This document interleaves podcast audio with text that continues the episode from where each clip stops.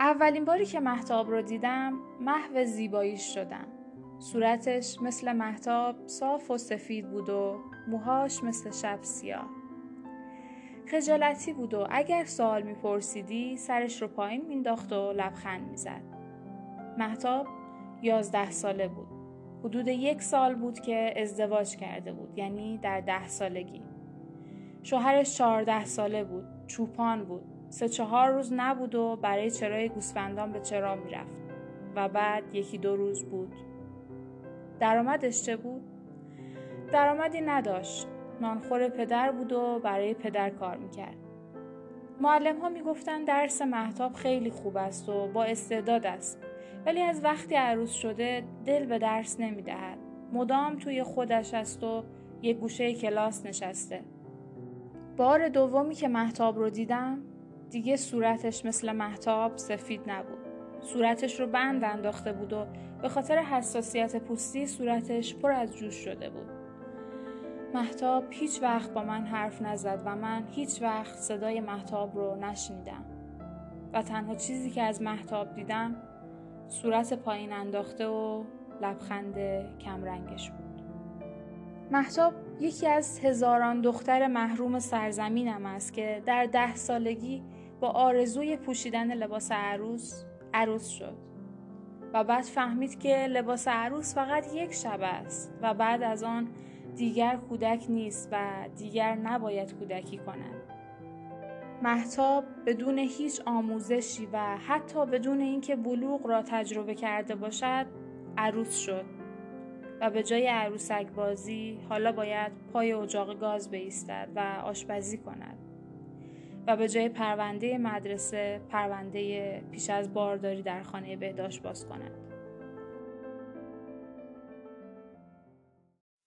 حالا من اینجا می‌خوام به این سوال جواب بدم.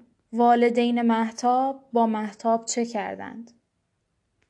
محتاب ده ساله نیاز داشت بازی کند.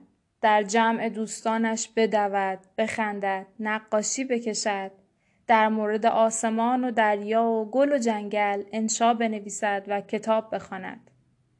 محتاب نیاز داشت چادر گلدار سفید به سر کند و ادای مادرش را در بیاورد. نیاز داشت که در خانه پدری بماند و خوب مادرش را تماشا کند و از او چیز یاد بگیرد. محتاب نیاز داشت گاهی شیطنت کند و از روی دیوار حیات خانه همسایه را آب پاشی کند و ته دلش از هیجان ذوق کند و بخندد. محتاب متناسب با سنش نیاز داشت خودش را بشناسد. ببیند به چه علاقه دارد، چه استعدادی دارد. اما درست مثل گلی با ریشه های نازک که قبل از قوی شدن گلدانش را عوض می کنند، ریشه محتاب را خشکاندند و گلی بی ریشه را به گلدانی زیبا انتقال دادند. گلی که ساقه دارد اما ریشه ندارد زود پژمرده می شود و محتاب هم فقط همان شب عروسی در لباس سفید مثل نور ستاره‌ای برای آخرین بار درخشید و با سپیددم دیگر خبری از درخشش نبود و در شبهای بعد هم آن ستاره بین میلیون ها ستاره گم شد و پیدا نشد. و محتاب بدون اینها یک شب بزرگ شد. والدینی که نتوانستند و یا نخواستند چه فرقی می کند؟ والدینی که نتوانستند و یا نخواستند محتاب کودکی کند به جای کودکی پرشور از او زنی افسرده ساختند. نتوانستند یا نخواستند. چه فرقی می کند وقتی نتیجه تاراج کودکی محتاب بود.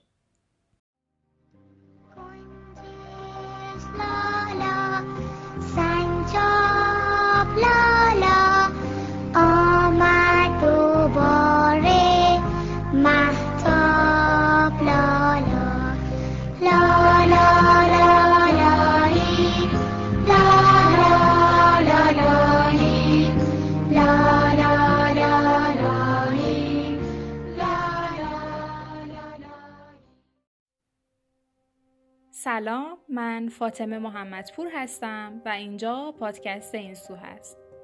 در سری اول پادکست این سو من به بررسی آسیب های جسمی و روانی ناشی از تربیت غلط والدین می‌پردازم و منبع اصلی من در این سری کتاب والدین سمی خواهد بود.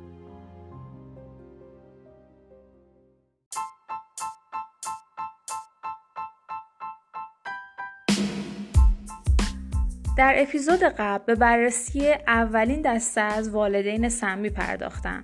یعنی والدین خداگونه.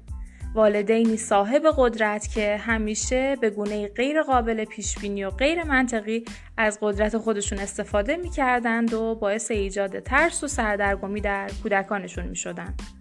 در این اپیزود با دسته دوم از والدین سمی یعنی والدین بیکفایت آشنا میشیم.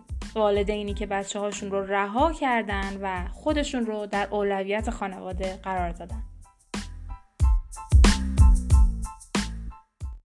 بچه ها برای ادامه حیات و رشد خودشون یه سری نیازهای ضروری دارن مثل غذا، لباس، سرپناه و امنیت.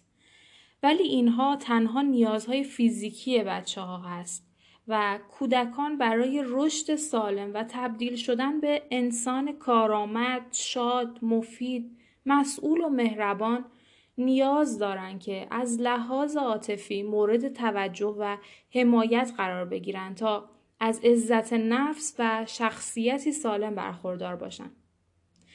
اما متاسفانه از نظر بسیاری از والدین نادان نیازها تنها در سطح فیزیکی خلاصه میشن و چه بسا از اینکه برای بچه هاشون جا و مکان و غذا فراهم کردن به خودشون ببالن و حتی به سر اونها منت بگذارن و جالب این که از نظر این افراد وظیفه رشد روانی و پرورش استعدادها و قابلیتها همه به عهده خود کودکه.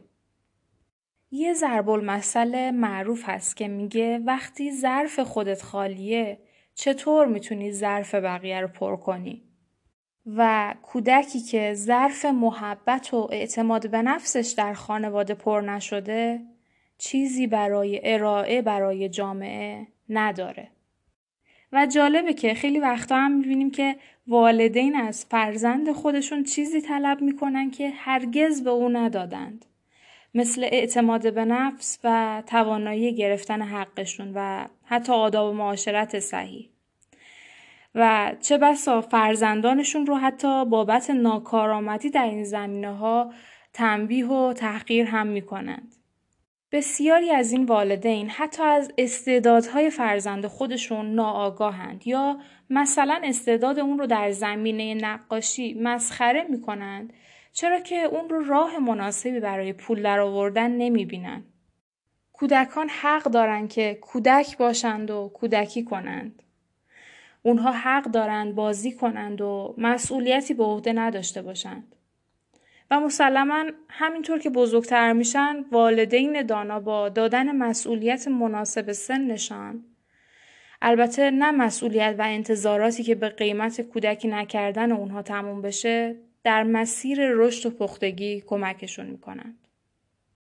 والدین آگاه وظیفه دارند نیازهای فیزیکی و عاطفی مثل عشق و توجه کودک رو برآورده کنند و اونها را از آسیبهای فیزیکی و عاطفی محافظت کنند. اما والدین بیکفایت والدینی که در زمان نیاز کودک در کنارش نیستند و حتی گاهی انتظار دارند فرزندانشون از اونها مراقبت کنند. والدین بیکفایت نقش های خانواده رو به هم میریزند و به دلیل بیکفایتی و ناتوانی والدین کودک باید خودش امنیت و تربیت خودش رو و حتی گاهی والد خودش رو به عهده بگیره. در واقع تعریف والدین بیکفایت اینه که از فرزند خودش می‌خواد که به جای دقدقه های کودکی دقدقه های بزرگسالی داشته باشه. بذارین با مثال تعریفش رو واضح تر کنم. مثلا کودکی که والدینش از اون می‌خوان که قاضی بشه و یا پیامآور اختلافات احمقانه زن و شوهری اونها بشه. یا کودکی که مجبور از والدین بیمارش مراقبت کنه.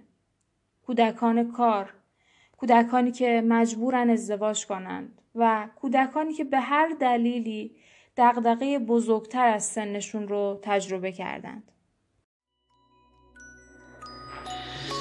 بچه بودم باد بادکای رنگی. دلخوشی هر روز و هر شبم بود. خبر نداشتم از دل آدما چه بی بهونه خنده رو لبم بود. کاری به جز علک دلک نداشتم. بودم به شک نداشتم خب حالا که با ویژگی های والدین بیکفایت آشنا شدیم می‌خوایم ببینیم که این والدین چه تأثیری روی فرزندانشون دارند. در واقع می‌خوایم بدونیم که فرزندان والدین بیکفایت چه بلایی سرشون میاد. یکی از حس هایی که والدین بیکفایت به بچه هاشون منتقل می‌کنند حس رها شدگیه. بچه ها ذاتا نیاز به کسی دارن که تر خشکشون کنه، نازشون رو بکشه، باهاشون بازی کنه. از نظر بچه ها سفره همیشه پر از برنج و خورشت و حتی داشتن ماشین مدل بالا و ویلای لوکس کافی نیست و اینها هیچ وقت به تنهایی به رشد عاطفی کودک و به بلوغ هیجانی کودک کمک نخواهد کرد. چیزی که کودک رو به یک بالغ سالم تبدیل می‌کنه سنگ و شن خانه و تکه فلز ماشین زیر پا و مرغ توی شکم نیست بلکه نوازشه نوازش پدر و مادره. شوق نشون دادن نقاشی چشم چشت و ابرو به پدر و مادره. شوق دیدن ذوق توی نگاه پدر و مادره که از شدت شوق دلشون می‌خواد بچهشون رو قورت بدن. دیدن عشق توی چشمای پدر و مادره. بچه ها می بینن و بیشتر از هر موجود زنده ای فضا رو حس می کنند. اما پدر و مادری که همیشه در اولویت خانواده قرار دارند و به بچه ها فرصت دیده شدن نمیدن به بچه ها این پیام رو میدن. تو مهم نیستی. مهم نیست تو چه حسی داری. مهم من هستم. مهم من هستم که مشکلات کاری دارم. مهم من هستم که افسرده هستم و حوصله کسی رو ندارم. مهم من هستم که اونقدر بزرگ نشدم که بتونم حتی از عهده خودم بر بیام. این والدین در ناخودآگاه فرزندشون این کد رو رمز نویسی می‌کنند و کودک در تمام عمرش با این پیام زندگی می‌کنه که رها شده در این دنیا. این دنیا جای قشنگی نیست. دیگران هیچ وقت در دسترس ما نیستند.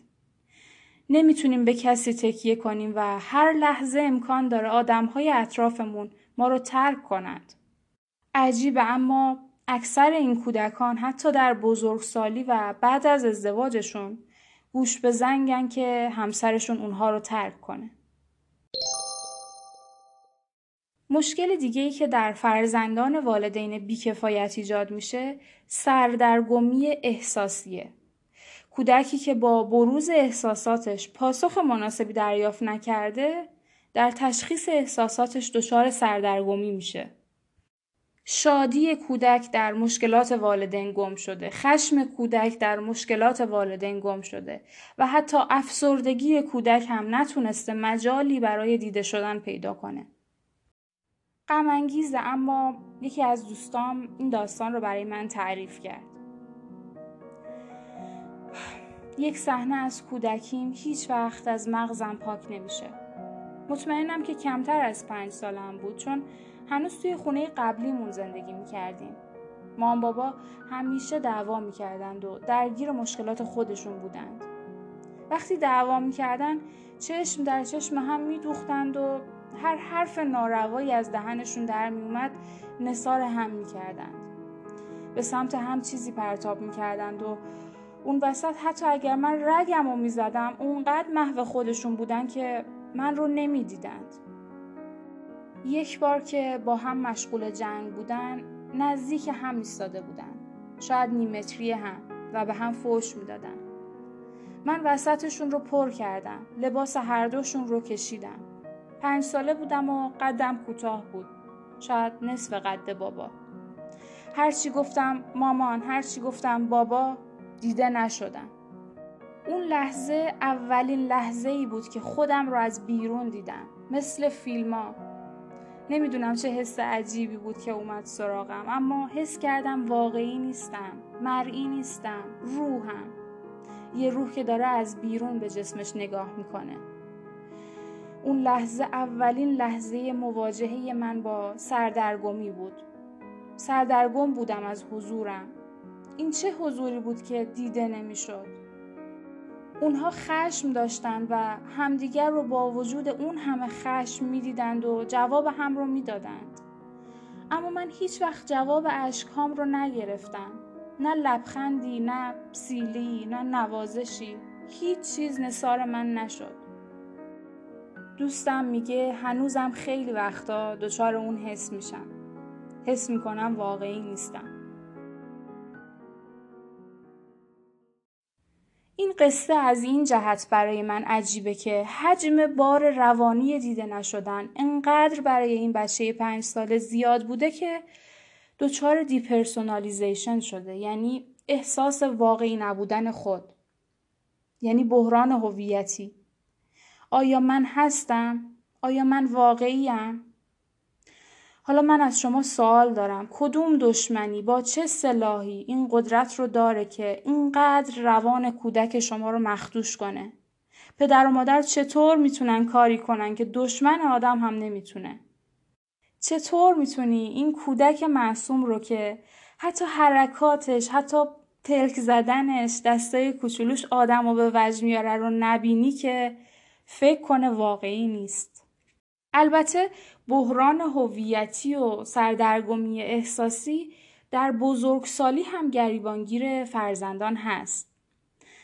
البته این سردرگمی احساسی متاسفانه علائمی مثل سرماخوردگی نداره که آدم نگرانش بشه. علائمش جسمی نیست که جدی گرفته بشه.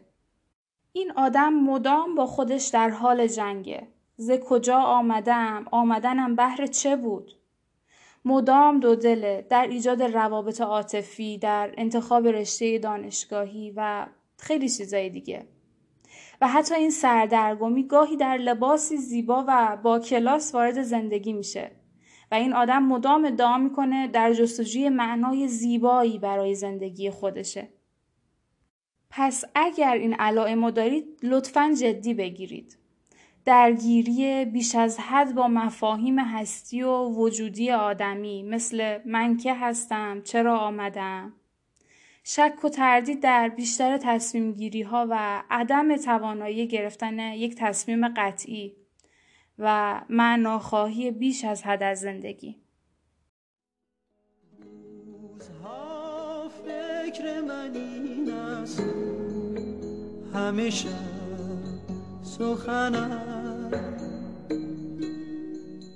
که چرا قافل از احوال دل خیشتنم از کجا آمده ام آمدنم؟ بهر چه بود؟ به کجا می روم آخر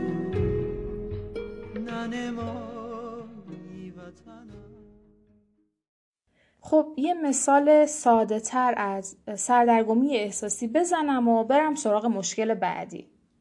کودک سه چهار ساله ای رو تصور کنید که انقدر بهش کم توجهی شده که حتی وقتی زمین می‌خوره به جای اینکه به اقتضای سنش گریه کنه بهانه بگیره و ناز کنه بلند شو بدون صدا بره پشت جالباسی خونه قایم شه و ساکت بشینه و هیچی نگه نمی‌دونم. به نظر من که خیلی صحنه غمانگیزیه. خب تا اینجا با دو مشکلی که فرزندان والدین بیکفایت ممکنه باهاش مواجه بشن یعنی حس رها شدگی و سردرگمی احساسی آشنا شدیم. و حالا بریم سراغ مشکل سوم. عدم رضایت از خود. مشکل خیلی از بچه های والدین بیکفایت اینه که نمی‌تونن از خودشون راضی باشن. هر کاری می‌کنن رضایت درونی رو تجربه نمی‌کنن چون فکر می‌کنن هر کاری می‌کنن کافی نیست. این بچه ها در کودکی بار مشکلات پدر و مادر رو بردوش داشتن. تلاش کردن اما نتونستن اون مشکل رو حل کنند. توی مغز این بچه ها همیشه یک گره هست. گرهی که در کودکی باز نکردند. بازم از قول یکی از عزیزانم نقل می‌کنم. خانم 35 ساله که مشکلی در زندگیش نداشت. ازدواج کرده بود و از نظر مالی هم مشکلی نداشت. اما می‌گفت من دلم نمی‌خواد مادر بشم. می‌دونی چرا؟ چون من 35 سال مادر بودم. من از وقتی به دنیا اومدم مادر بودم. مادر پدر و مادرم. اونها همیشه در دعواهاشون از من انتظار داشتن با صحبت کردن با دیگری مشکلشون رو حل کنم. پدرم می‌گفت وظیفه توه که با مادرت حرف بزنی و مادرم می‌گفت باید از من در مقابل پدرت دفاع می‌کردی. و من همیشه فکر می‌کردم که تقصیر منه که این دعواها ادامه داره و من باید مشکل پدر و مادرم رو حل کنم. من سی و پنج سال مادری کردم و تلاش هم بی نتیجه موند. و حالا فقط می‌خوام بچه باشم. خستگی رو حس می‌کنه توی این جمله؟ من سی و پنج سال مادر بودم و حالا فقط می‌خوام بچه باشم. ولم کنید. این بچه پا به پای پدر و مادرش جنگیده. این بچه کودکیش رو مادری کرده. چقدر دلم می‌خواد برم به گذشته پیدا کنم اون بچه رو دستشو ببوسم و در آغوشم بفشارمش و بگم خسته نباشی عزیزم. خسته نباشی. بهش زیر پای توه.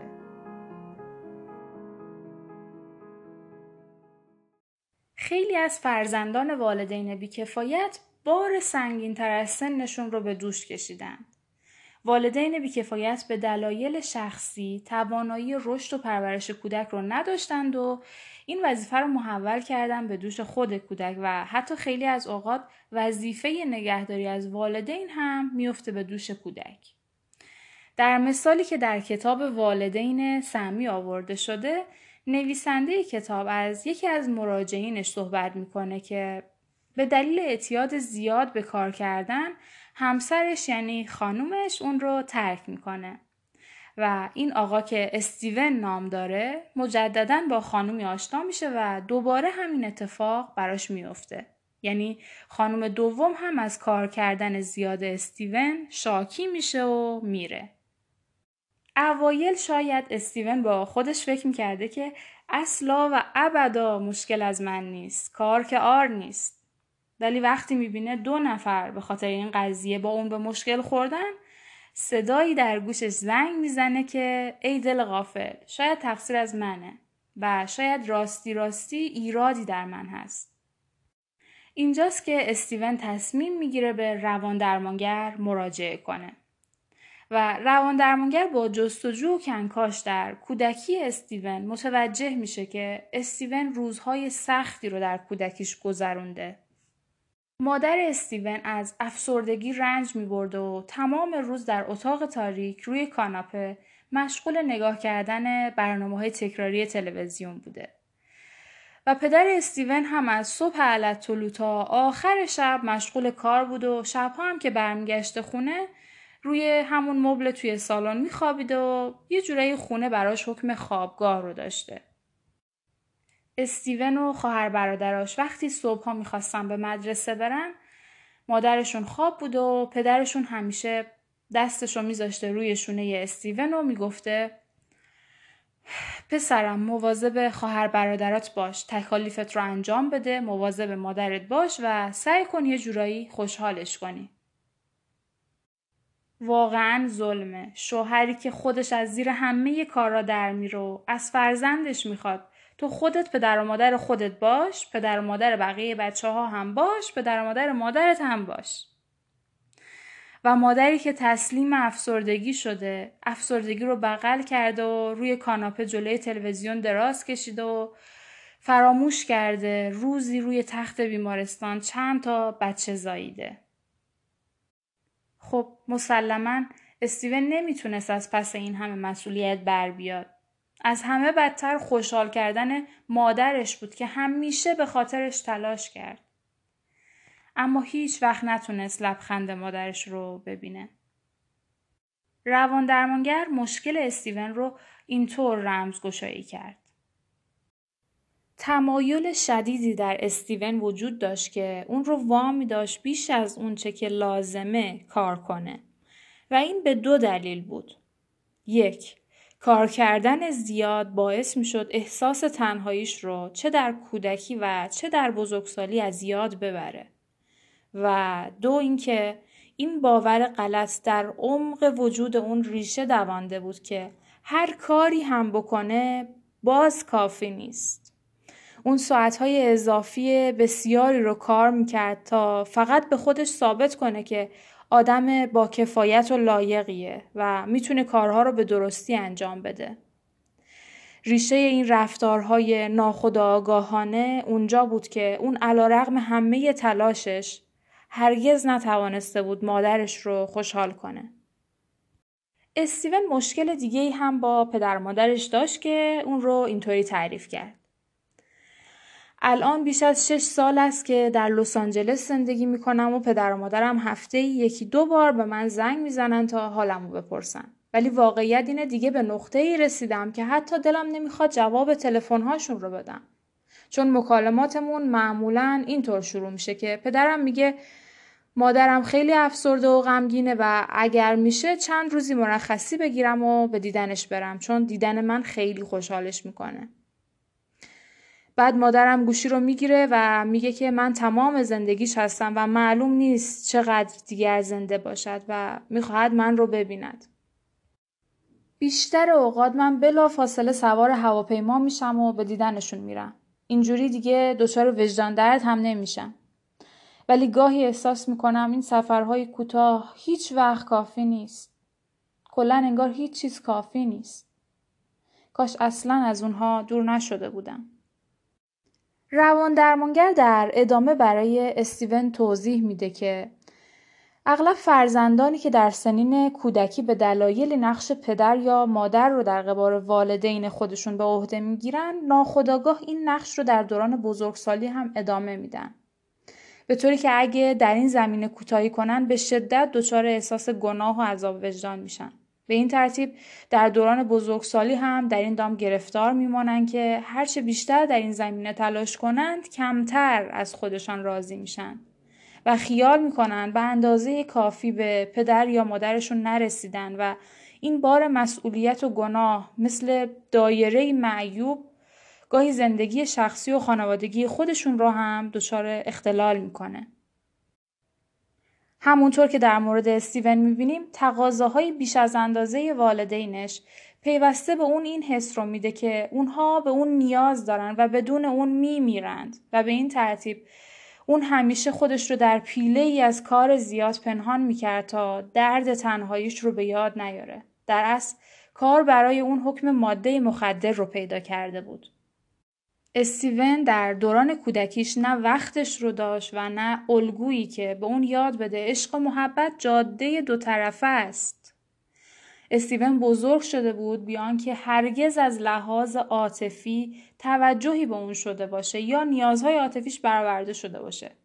پس به سادگی احساس و عواطف رو در وجودش خاموش کرده بود یا به عبارتی عواطف طوری در اون از کار افتاده بود که نتیجه گرفته بود حتی اگرم بخواد دیگه نمی‌تونه احساس و عاطفه رو در خودش زنده کنه. استیون به یک ربات تبدیل شده بود. خیلی اوقات ما ذهن خودمون رو گول می‌زنیم. ذهنمون رو مشغول دقدقه می‌کنیم که با استرابهای درونیمون روبرو نشیم. استیون با کار زیاد و خیلی از ماها ما انسانهای قرن 21 با ولچرخی تو فضاهای مجازی. خیلی وقتا فضای مجازی برای ما یک فراره. فرار از اینکه ما تنها هستیم و حالمون خوب نیست. توجهی که پدر و مادر بهمون ندادن رو در فضای مجازی گدایی می‌کنیم. میریم تو فضای مجازی پشت کلی رنگ قایم میشیم و فریاد می‌زنیم. منو ببینید. منو لایک کنید. تنهایی اینقدر برای انسان بار سنگینیه که تکنولوژی رو در خدمت خودش درآورده که تصور کنه تنها نیست و حتی وقتی روی مبل خونش لم داده هم بقیه کنارشن. یکی دیگه از مشکلاتی که فرزندان والدین بیکفایت باهاش مواجه میشند هم وابستگیه.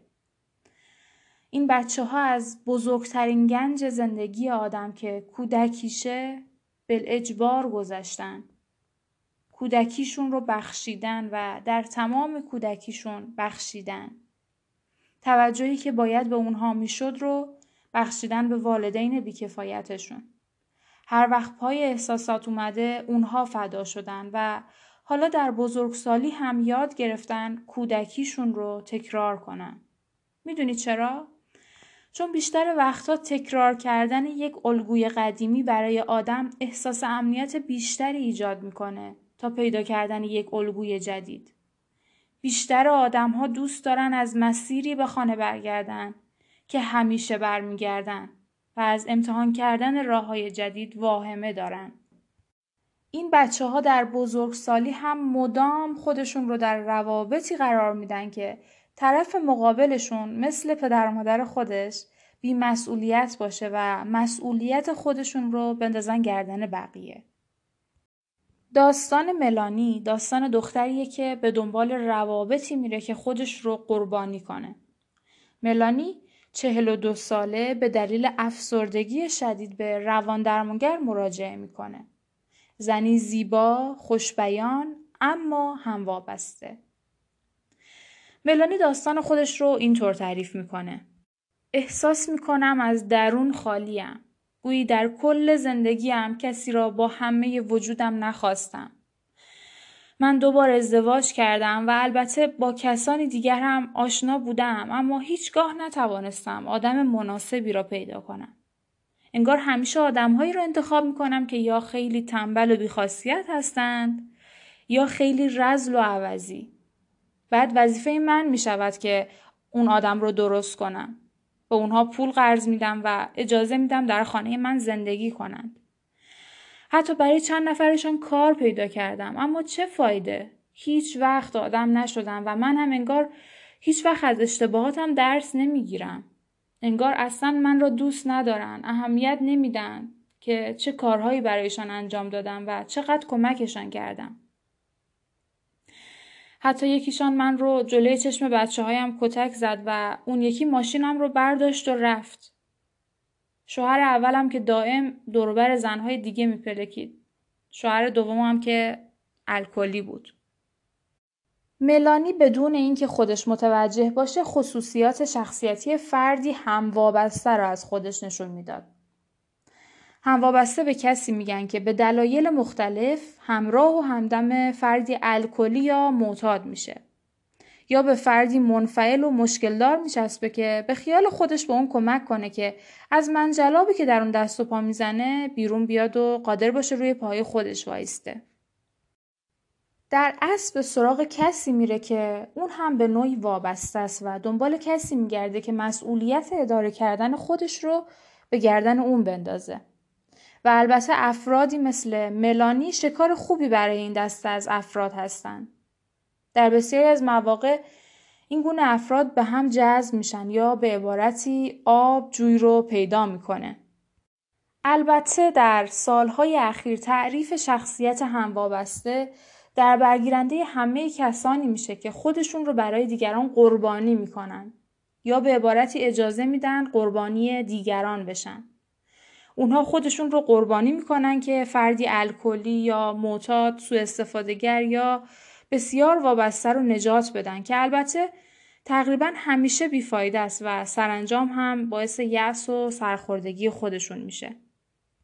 ملانی هم اغلب به طرف مردان بیخاصیت جذب می‌شد و می‌خواست که نقش ناجی رو برای اونها بازی کنه. ملانی خیال می‌کرد که اگر به اندازه کافی به اونها خوبی کنه به اونها خدمت کنه دوستشون داشته باشه گنکاریاشون رو پاک کنه اشتباهاتشون رو به اونها نشون بده. اونها هم اون رو دوست خواهند داشت و همیشه قدردانش خواهند بود. اما هرگز این اتفاق نمیافتاد چون اصلا قرار نبود بیفته. این معادله از پایه غلط بود. مردانی که تا این حد خودمحور و وابسته و نامسئولن درک درستی از عشق و دوست داشتن ندارن و به همین دلیل هر بار اونچه که برای ملانی در ته کاسه میماند احساس پوچی و بیلیاقتی بود. ملانی همواره در انتها خشمگین و سرخورده بود چون تصور می‌کرد که از اون سوء استفاده شده. در حالی که اشتباه از خودش بود چرا که نمی‌دونست یا نمی‌خواست قبول کنه که هر کس باید خودش بار مسئولیتش رو به دوش بکشه و هر کس خودش مسئول انتخاب های اشتباهشه. ملانی حاضر نبود بپذیره که یک ناجی یا ابرقهرمان به زور و اصرار نمی‌تونه این کار رو برای کسی بکنه. البته ملانی با مفهوم کلمه هموابسته آشنا بود و قبلا هم روان درمانگران با اون در این رابطه صحبت کرده بودن اما با این حال نه تنها قبول نکرده بود که خودش هم وابسته است بلکه همچنان معتقد بود که کلا در یافتن مرد مناسب بدشانسه این همون تصوریه که اغلب این دسته از آدم ها دارن. بد اقبالی و دست بینمک. و به همین جهته که می‌بینیم ملانی به شدت برای ترک اعتیاد شوهر اولش تلاش کرد و تنها زمانی از او دست کشید و رهاش کرد که فهمید اون شب رو با زن دیگر گذرانده. ملانی حاضر نبود اشتباهات خودش رو بپذیره و هیچ وقت خودش رو مسئول انتخابهای غلط خودش نمی‌دونست. مدتی بعد ملانی دوباره سعی کرده بود بخت خودش رو بیازماید. بنابراین گشتن به دنبال آقای مناسب رو شروع کرده بود. اشتباه ملانی این بود که هم وابستگی رو صفتی انسانی و پسندیده می‌دونست نه یک ضعف شخصیتی که از مردابی در گذشته تغذیه میشه. کم کم با گفتگوی بیشتر روان درمانگر متوجه شد که الگوی تکراری ملانی در انتخاب مردهای زندگیش دست رفتار وسواسگونه ای بود که به نوع رابطه بین ملانی و پدرش در گذشته برمیگشت. ملانی می‌گفت پدرم در بیرون architect موفقی بود اما در خانه خیلی عجیب غریب بود. مثلا اگر من و برادرم با هم دعوا می‌کردیم اون به اتاقش می‌رفت و در رو محکم میبست و خودش رو روی تختش مینداخت و گریه می‌کرد. درست مثل یه بچه کوچولو. در اینجور مواقع مادرم که حوصله رفتار پدرم رو نداشت در وان حمام میخوابید تا آرامش پیدا کند و به این ترتیب وظیفه آرام کردن پدرم و دلجویی از اون به گردن من میافتاد. در این مواقع من به اتاق پدرم می‌رفتم و کنارش میشستم و از خودم میپرسیدم که چی کار می‌تونم بکنم که حالش رو بهتر کنم. اما اغلب هر کاری می‌کردم بیفایده بود و آخرش مجبور بودم صبر کنم تا حالش خود به خود بهتر بشه و آروم بگیره. جملاتی که در ادامه می‌خونم ویژگی های افراد هم وابسته است. اگر دوست دارید برای خودتون بشمارید و ببینید چند تا از این ویژگی ها رو دارید. یک حل مشکلات طرف مقابلم و کمک به اون برای نجات از گرفتاری مهمترین مسئله زندگی من است. مهم نیست که بهای عاطفی و احساسی آن چه میزان باشد. دو احساس خوب من وابسته به تأیید شریک زندگیم است. سه می‌خواهم آن فرد را از عواقب اشتباهاتش محافظت کنم و اجازه نمی دهم که دیگران او را مورد قضاوت قرار دهند. چهار خیلی تلاش می کنم تا اون کارها رو همونطور که من می خواهم انجام بده. پنج عملا به اینکه خودم چه احساسی دارم و چه می خواهم اهمیت نمی دهم. برای من فقط این مهم است که او چه می‌خواهد و چه حسی دارد. 6. حاضرم هر کاری برایش بکنم تا مرا ترد نکند. 7. حاضرم هر کاری بکنم تا از دستم عصبانی نشود. 8. اصولا من در رابطه طوفانی و مملو از درام بیشتر احساس انگیز و انرژی می کنم تا رابطه آرام و بیدردسر. نه من کمالگرا هستم و اگر کاری غلط انجام شود من خودم را سرزنش می کنم. ده بارها پیش آمده از اینکه مورد سوء استفاده قرار گرفتم و احساس کردم کسی قدرم را نمی‌داند عصبانی و افسرده شدم. یازده بیشتر اوقات تظاهر می کنم اوضاع خوب است در حالی که نیست. دوازده اغلب تلاش برای اینکه او مرا دوست بدارد تمام زندگی من رو تحت شعا قرار می‌دهد. ملانی تمام ویژگی های فرد هم وابسته رو داشت. ملانی در کودکی وادار شده بود حامی و مراقب پدرش باشه. یعنی پدر و مادرش هر یک به نوعی بار مسئولیت خودش رو به دوش اون انداخته بودن. در دورانی که ملانی به پدری نیاز داشت که وجودش به اون اعتماد به نفس بده ناچار شده بود عهدهدار نقش مادری برای پدر کودک صفتش باشه. ملانی از اینکه نمی‌تونست اون رو خوشحال کنه احساس گناه می‌کرد و البته با وجود عدم موفقیت هاش در خوشحال کردن پدرش هیچ وقت دست از تلاش بر نداشت و مدام تلاش کرد و تلاش کرد و این تلاش ها در طی سالها اونقدر در اون نهادینه شده بود که هرگز متوقف نشد و صرفا از مردی به مرد دیگر منتقل شد. ملانی برای اینکه ناخداگاه احساس گناه خودش رو در عدم توانایی در خوشحال کردن پدرش تخفیف بده اون رو در فداکاری برای مردان بدبخت دیگه جستجو می‌کرد. ملانی می‌خواست که از مردی دیگه مراقبت کنه و ناخداگاه دلیلش رو انسانیت یا عشق و کمک به هم نوع توجیه می‌کرد. در صورتی که واقعیت چیز دیگه ای بود. ملانی در اصل به دنبال یافتن جایگزینی برای پدرش بود تا احساس گناهش رو تخفیف بده. تا حالا در مورد والدین بیکفایتی حرف زدم که در خانه هستند. اما والدی که خانه رو ترک می‌کنه و فرزندان رو پشت سر و امان خدا رها می‌کنه هم به شدت بیکفایته. به این مثال توجه کنید. پدر بزرگم شلوارش دوتا شد و مادر بزرگم و بچه هایش را ترک کرد. مادرم پنجاه سال با هزیان دوست داشتنی نبودن و دوست داشته نشدن زندگی کرد. مادرم هیچگاه باور نکرد که پدرم او را دوست دارد و همیشه منتظر بود که او هم ما را ترک کند. هزیان دوست داشته نشدن پنجاه سال مادرم را و 20 سال من و برادرم را به مرز فروپاشی برد. مادرم شدیدن حس رها شدگی داشت و خشمی که نتوانست به پدرش بیان کند رو بر سر پدرم خالی کرد.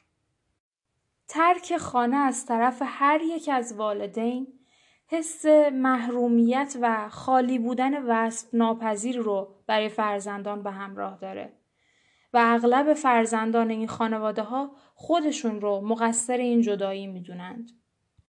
مثال دیگه از آسیب ترک والدین در فرزندان نوجوانانی یعنی که بعد از رفتن والدین رفتارهای نابهنجار نشون میدن. مثل اعتیاد، فرار از مدرسه، افت تحصیلی و جذب رابطه های نادرست شدن. و نوجوانان با همه اینها انگار می‌خوان فریاد بزنن و والدینشون رو صدا بزنن که بیاد و اونها رو سر جاشون بنشونه.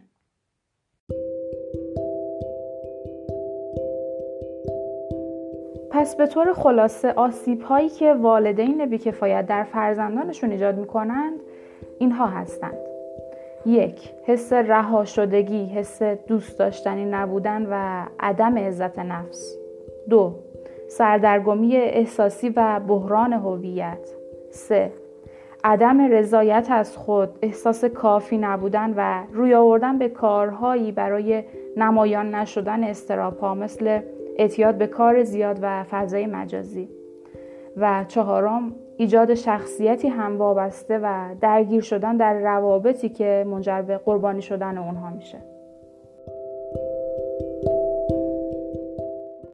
و در پایان قسمت آخر این اپیزود رو می‌خوام تقدیم کنم به بچه های کار. بچه هایی که نجیبن و غیرت دارن. بچه هایی که فقر کودکیشون رو دزدیده آرزوهاشون رو دزدیده اما یادمون نره فقر دست خالی اونها نیست فقر کاسه گدایی نیست فقر یعنی کاسه چشمی که این کاسه های گدایی رو می‌بینه و کاری نمی‌کنه. تو الان آرزو چیه؟ من هیچ آرزوی ندارم. چرا چون وقت نکردم بهش فکر کنم. چون شب سر کار بودم اصلا نتونستم بهش فکر کنم. آرزو کردم تو را شاید که سهمم باشد قدرت داشتی بودم به بقیه من تو را می‌خواهم حتی اگر کم باشدی جوابی کسی یادت داده؟ انتخابت کردم دارم ندارم باشدی خیلی وقت نکردی آرزو برده ای از من تمام. یعنی چیه؟ تو آرزو نداری؟ تو کل زندگی هر لحظه اش باشد درامم این منم دیوانه یا عاشق نمی‌دانم کدام.